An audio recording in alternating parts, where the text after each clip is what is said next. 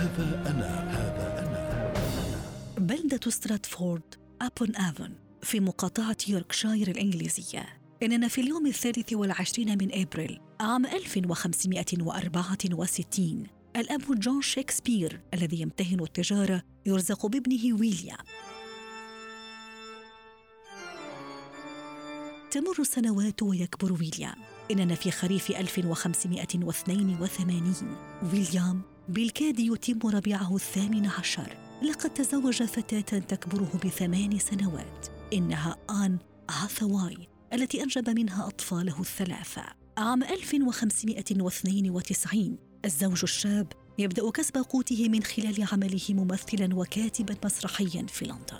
ويليام شكسبير يصبح الآن شريكا إداريا في شركة لورد تشامبرلاينز وهي شركة خاصة بمجال التمثيل في لندن. قبل أن تغير اسمها لاحقا وتصبح The King's Men إننا في عام 1597 ويليام شكسبير يشتري منزلا في مسقط رأسه.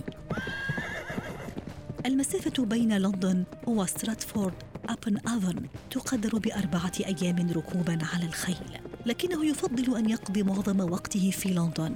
يؤلف النصوص ثم يعود إلى مسقط رأسه أثناء فترة الصوم التي تمتد أربعين يوما حيث تغلق المسارح أبوابها.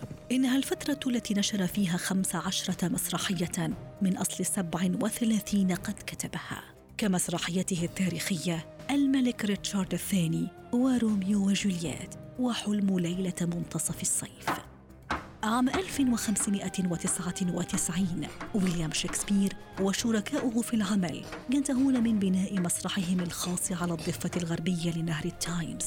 إنه مسرح The Globe إننا في عام 1601 ويليام شكسبير ينتهي الآن من كتابة أشهر مسرحياته العالمية. إنها مسرحية هاملت. وفيها صور الوضع الإنساني من عظمة وضعف في الوقت ذاته ثم أعقبها بمسرحية أوثيلو عام 1604 عام 1605 لقد فرغ ويليام شكسبير من كتابة ما اعتبرها النقاد مسرحية شكسبير الأهم.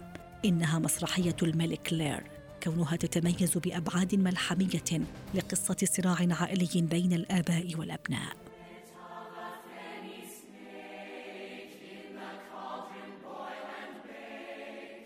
عام 1608 كتابات ويليام شكسبير في هذه المرحلة تعكس الأذواق والتوجهات التي شهدها المسرح. إنه يستخدم الشعر الغنائي في مسرحياته أكثر من أي وقت مضى. لذلك أجمع النقاد أن مسرحيات شكسبير الأخيرة تلخص رؤيته الناضجة للحياة.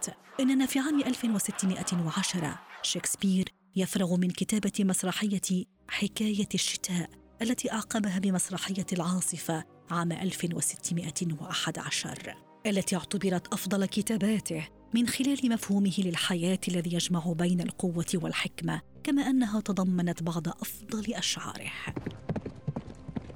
لقد عاد ويليام شكسبير إلى مسقط رأسه إنه يقضي سنواته الأخيرة بين أهله وأصدقائه قبل أن يصاب بالحمى التيفية.